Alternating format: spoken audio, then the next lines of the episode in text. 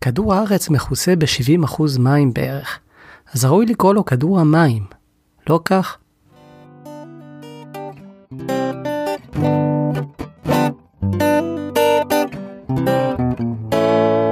ברוכים הבאים ל-70% בינתיים, פודקאסט בנושא הים והסביבה הימית. נדידת הלוויתנים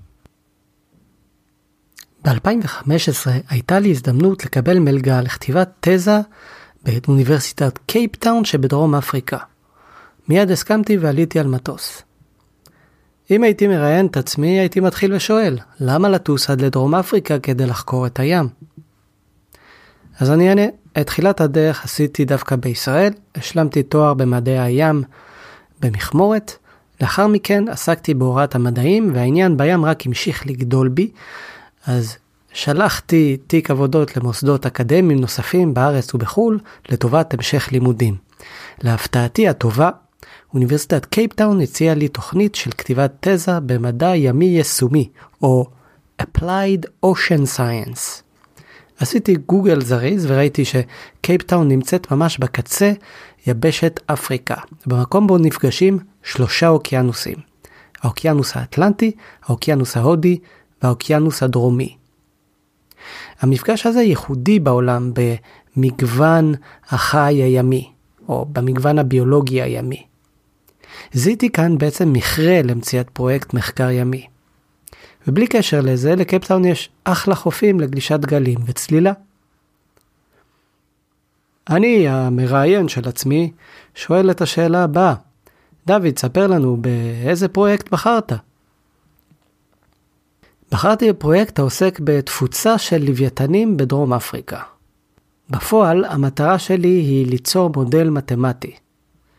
מודל מתמטי כזה נקרא באנגלית SDM, ראשי תיבות של Species Distribution Model, מודל תפוצה של מינים, בתרגום חופשי. המטרה של מודלים כאלה הוא להבין את דפוסי התנועה של בעלי חיים על ידי קביעת הגורמים הסביבתיים המשפיעים על חייהם. זה לא תחום חדש. מדענים משתמשים ב-SDMs כבר כמה עשורים טובים על היבשה. הרבה פעמים משתמשים ב-SDMs בתכנון אורבני.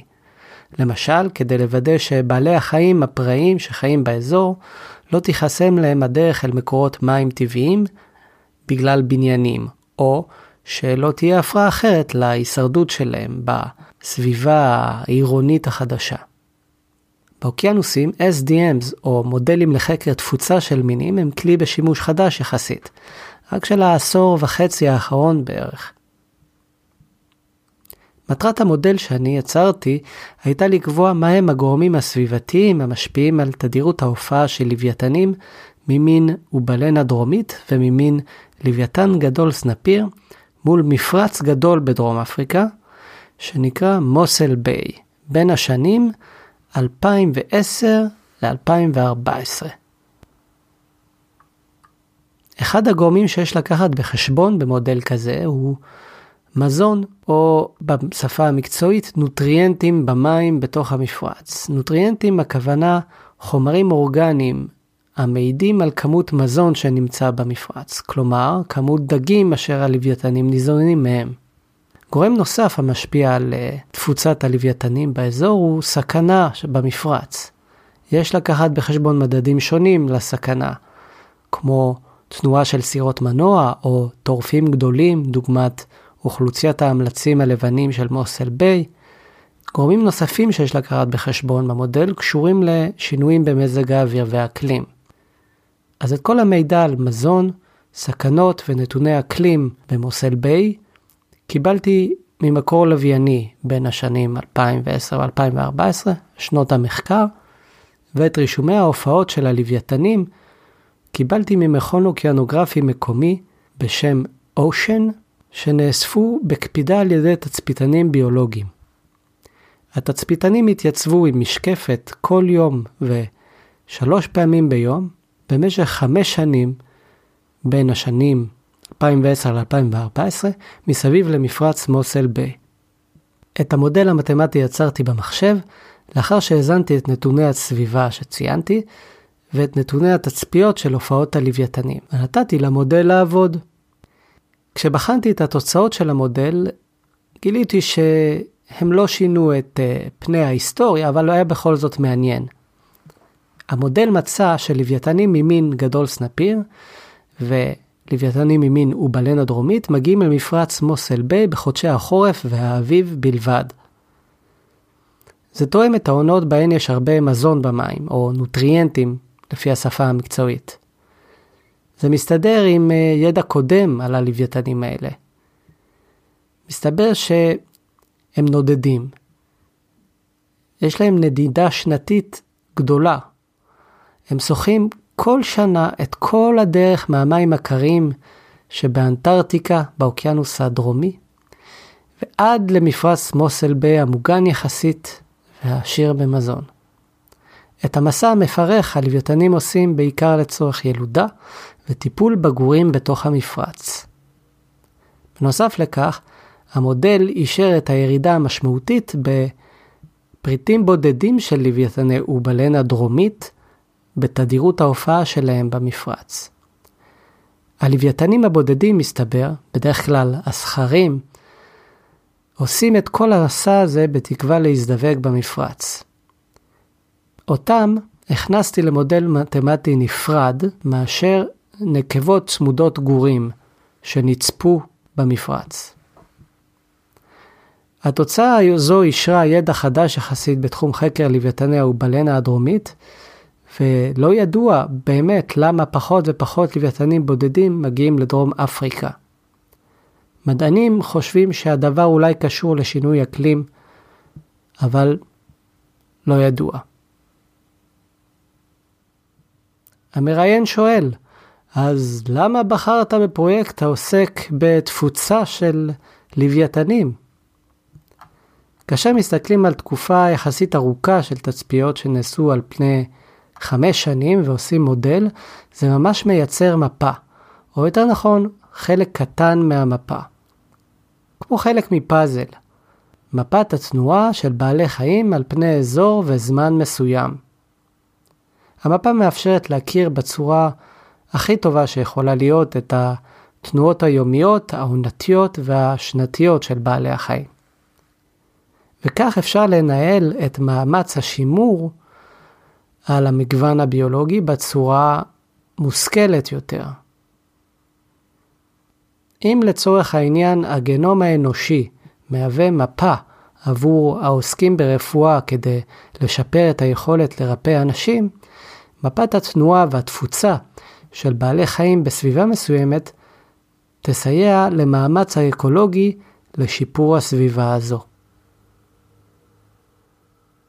מפרץ מוסל ביי מהווה בית ליותר מחמישה מינים של לוויתנים, דולפינים, כלבי ים, להקות דגי טונה, מיני כרישים שונים ועוד הרבה בעלי חיים אחרים. בנוסף לכל זה, יש במוסל ביי גם נמל ספינות, כך שההשפעה האנושית גדולה באזור, ולכן מידע מהימן על תנועת החיים במפרץ חשוב במאמץ השמירה על החי.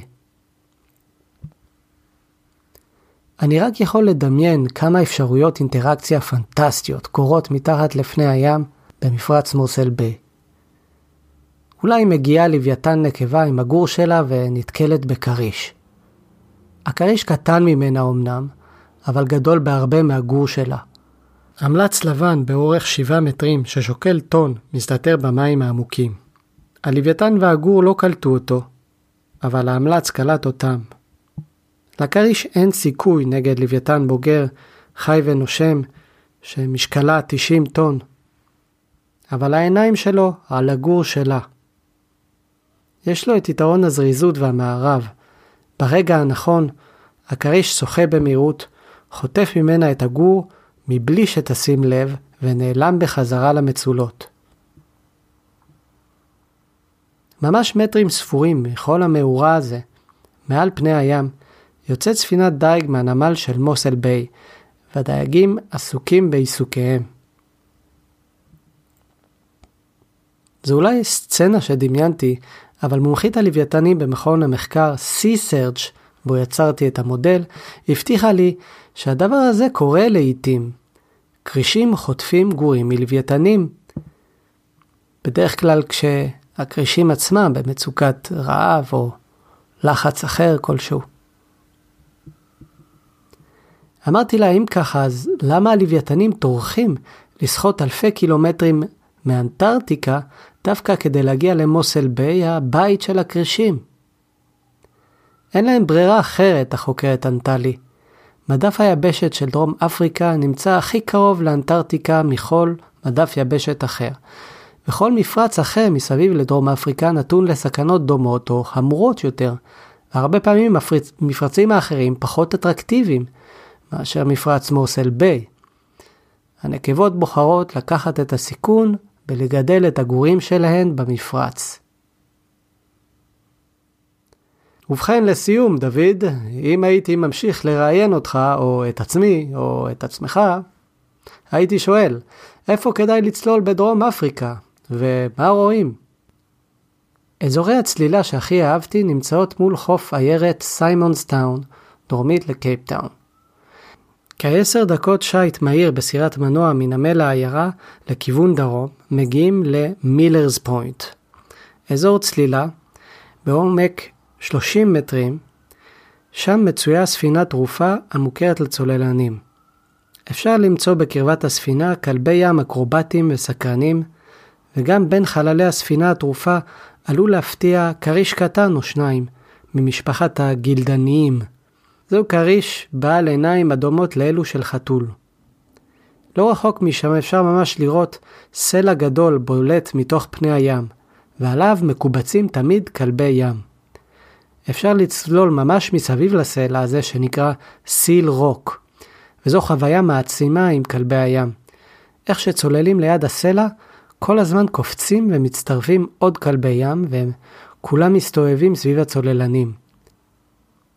הכלל היחיד הוא לשמור על הזרועות צמודים לגוף, להירגע, וכלבי הים לא מפחדים, הם ממש מתקרבים. הם אפילו מלטפים את הצוללנים עם הגוף שלהם. מאפיין בולט באזורי הצלילה של דרום אפריקה היא תופעת אצות קלפ. אצות שנראות יותר כמו עמודים גדולים מאשר אצות, הם נישאים מתוך קרקעית הים לאורך עבודת המים ומגיעים עד לפני הים. במקומות מסוימים הצלילה בין האצות נותנת ממש תחושה של אשליה שאתה פוסע בתוך יער יבשתי בין גזעי עצים רק שכאן הגזעים כולם בצבע ירקרק. מדי פעם יש קרחת ביער. במקום אצות נישאות יש רק חלל מים עמוקים ריק לכאורה. ואז ממש לפני שאצות הקלפ נעלמות מהעין לגמרי, מגיח בפרץ אנרגיה ובתנועה קשתית כלב ים מבין שתי אצות קלפ, הישר אל תוך חלל המים. הוא נעצר בגובה העיניים ובוהה בי עם העיניים הגדולות והכהות שלו. אני יכול להישבע שהוא תוהה לעצמו, מי אתה? ומה אתה מחפש פה? זהו, נגמר הפרק. תודה רבה על ההקשבה. יש בונוס קטן, תוכלו באזור הפרטים של פרק זה לקרוא את התזה שלי באנגלית על תפוצת הלוויתנים במוסל ביי. התזה מצויה בספרייה הדיגיטלית של אוניברסיטת קייפטאון. אפשר להוריד אותה בחינם בפורמט PDF ולקרוא אותה בשלמותה. תהנו.